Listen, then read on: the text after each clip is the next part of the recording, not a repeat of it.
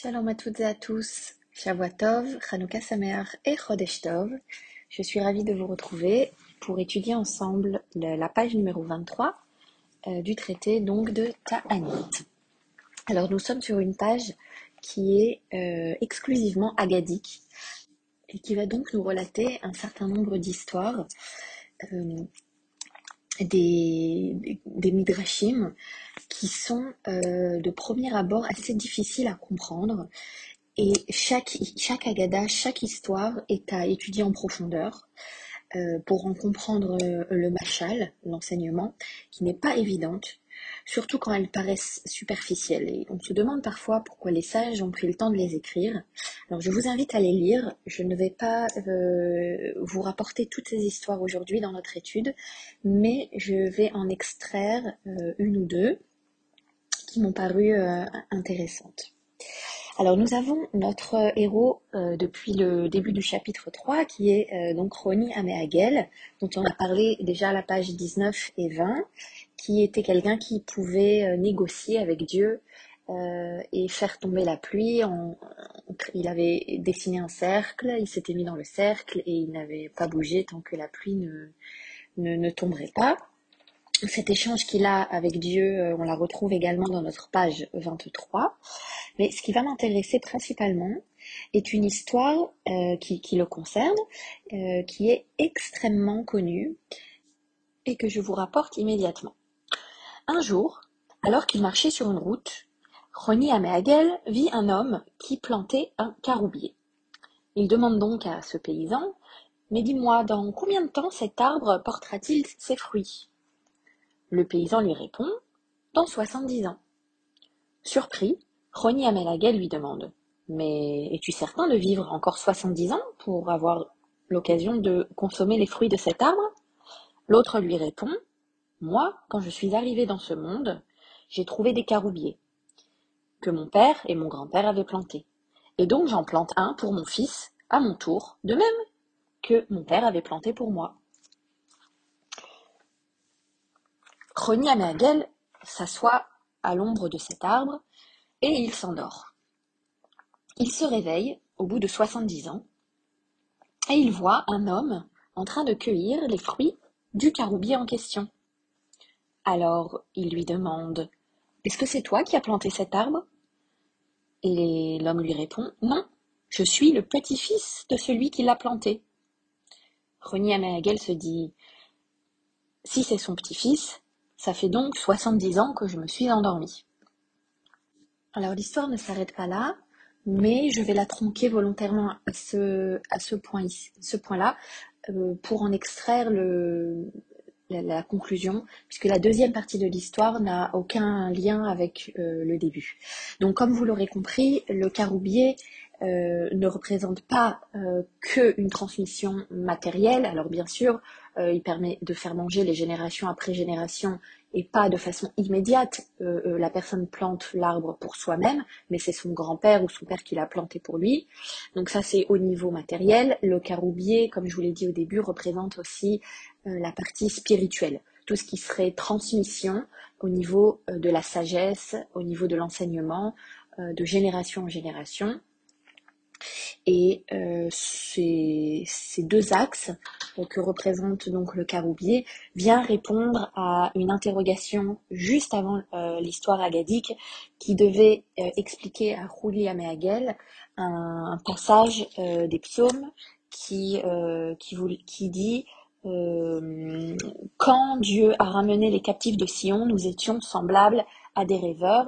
Le Shir Amalot que l'on lit euh, avant le Birkat Amazon, Shir Amalot, Beshuv Adonai El Shiva Sion Ainu Kecholmim, et euh, qui en fait parlait de l'exil entre le premier temple et le deuxième temple, qui avait duré 70 ans exactement.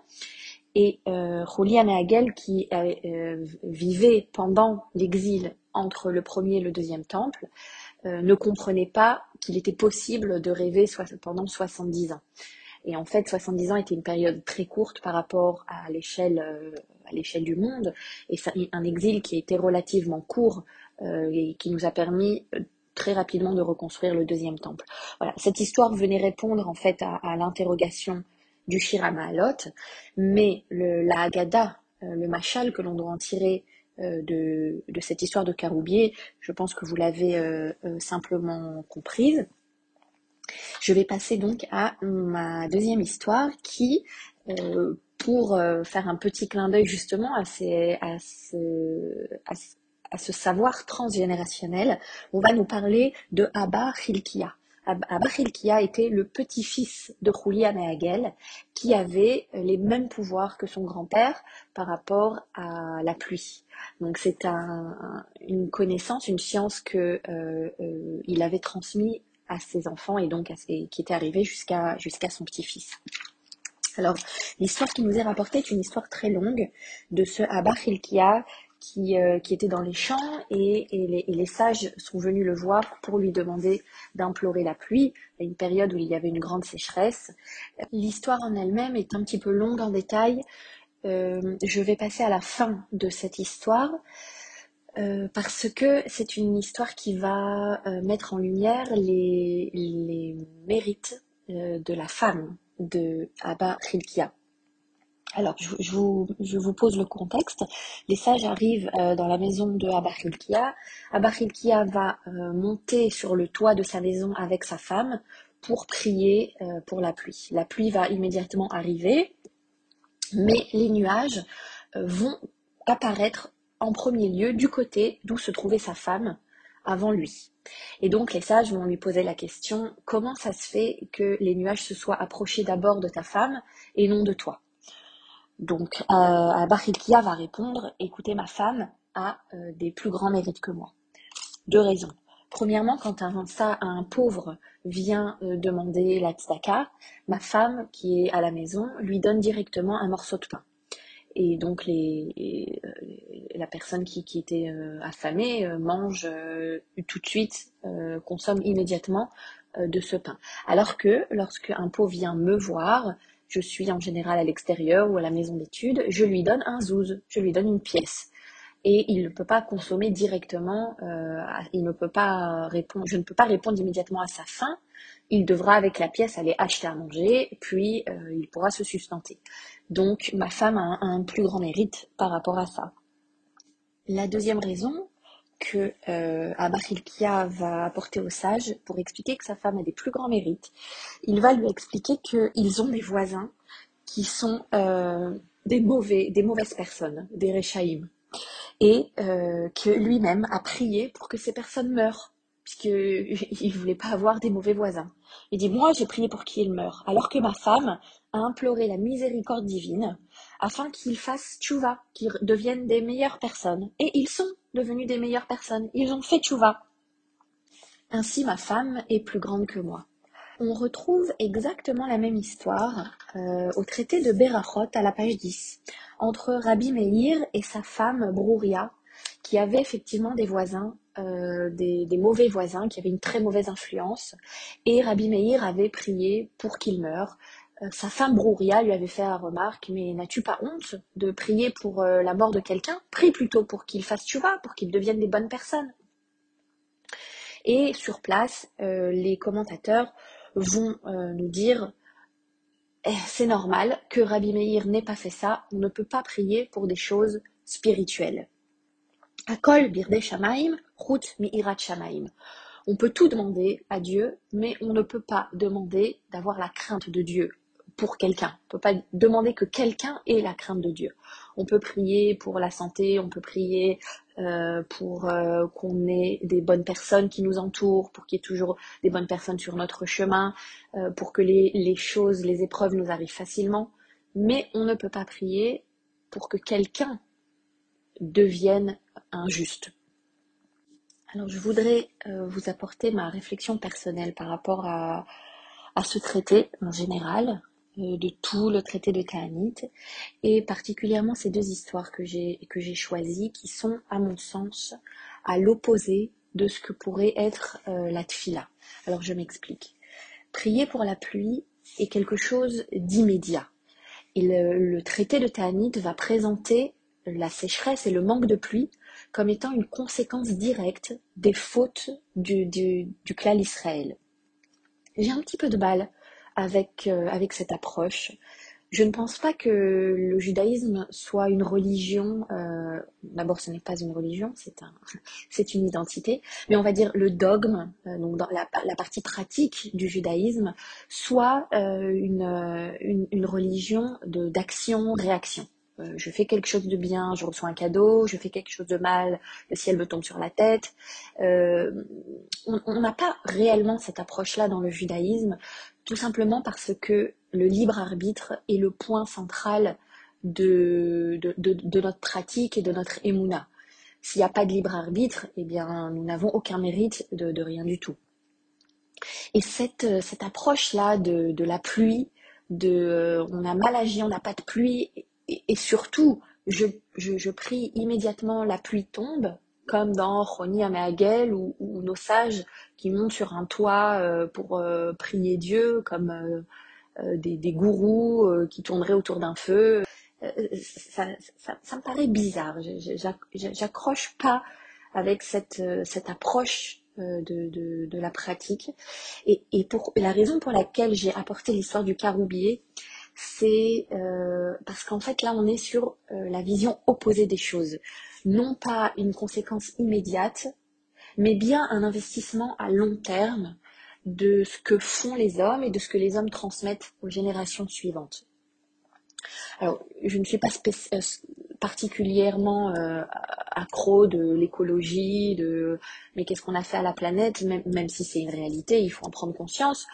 Euh, mais l'histoire du caroubier, c'est un petit peu ça. Si on, s'arrête à la partie matérielle, c'est oui, quelle planète je transmets à, mon enfant, quelle société je laisse après moi. Et si on réfléchit à la partie spirituelle, eh bien évidemment, euh, est-ce que j'ai transmis à mes enfants euh, des choses qui vont leur permettre de se construire plus loin, de les faire grandir dans la bonne direction? Tout comme moi-même, j'ai reçu de mes parents ou de mes grands-parents un, trésor, un enseignement, euh, un, bagage que, que, que, j'ai acquis dès ma naissance et que je continue à transmettre. Ça c'est cette double approche, cette histoire du caroubier. Mais ça reste une, une approche euh, sur le long terme et non pas quelque chose d'immédiat comme, euh, comme la pluie et comme toutes les histoires de la page 23 ou de l'ensemble du traité. Alors on a, des, prières qui, qui, peuvent euh, demander quelque chose d'immédiat, comme euh, je pense à la Refoua chez Lema. On espère que ça soit bimhera, que ça soit rapidement, mais on n'a pas une conséquence directe de, de notre filote. Voilà. Euh, en termes de conclusion, j'aimerais apporter une réponse qui est pour le moment partielle. Euh, à cette réflexion que je vous ai développée euh, dans ce podcast, qui peut-être euh, donnera une ébauche de, de la réponse à l'étude de l'ensemble de ce traité, à savoir prier pour quelque chose de matériel afin d'apporter quelque chose de spirituel. Alors, je pense euh, en exemple à, la mitzvah des titiot, euh, pour laquelle il y a normalement l'obligation d'avoir un fil bleu, euh, ptil trelet, et euh, la Gemara dans Menachot, à la page 43, va poser la question pourquoi il faut un fil bleu? Alors là-bas, le Midrash va expliquer, eh bien parce que cette couleur bleue va nous faire penser à la mer, euh, lorsqu'on pose nos yeux sur la mer, on va obligatoirement voir le ciel, lever les yeux vers le ciel. Et la couleur du ciel est, également la couleur euh, du trône céleste. Et, euh, par une intermédiaire de symboles, on va arriver à développer notre, notre émouna. Voilà, ça, ça serait peut-être un exemple. Le deuxième exemple qui me vient en tête est le, bâton de Moshe Rabbeinu qui était en forme de serpent, qu'il avait mis euh, euh, au milieu du camp d'Israël à l'époque où il y avait une épidémie. Euh, on, disait donc que les, personnes qui regardaient ce bâton étaient immédiatement guéries. Alors l'explication à laquelle il faut tout de suite arriver à la conclusion, c'est bien sûr qu'on passe par un élément matériel, à savoir lever la tête de ce qui était autour de nous, de leur, de leur maladie, de, de tout ce qui était euh, physique. Regarder le bâton, en regardant le bâton, on va voir le ciel, et en voyant le ciel, on va renforcer notre, euh, notre émouna. Et en passant en fait par euh, une méthode purement matérielle, on va pouvoir arriver à un développement qui sera plus grand en spiritualité.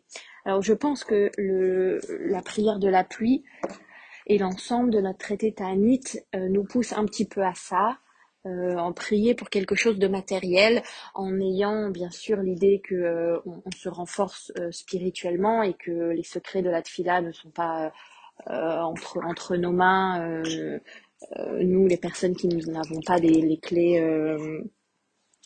les clés des secrets de la Torah, mais ça nous permet en fait d'apporter un élément de réponse à l'ensemble de cette réflexion que j'ai eu le plaisir de partager avec vous aujourd'hui. J'espère que ça vous a plu et je vous souhaite une bonne fin de Hanouka.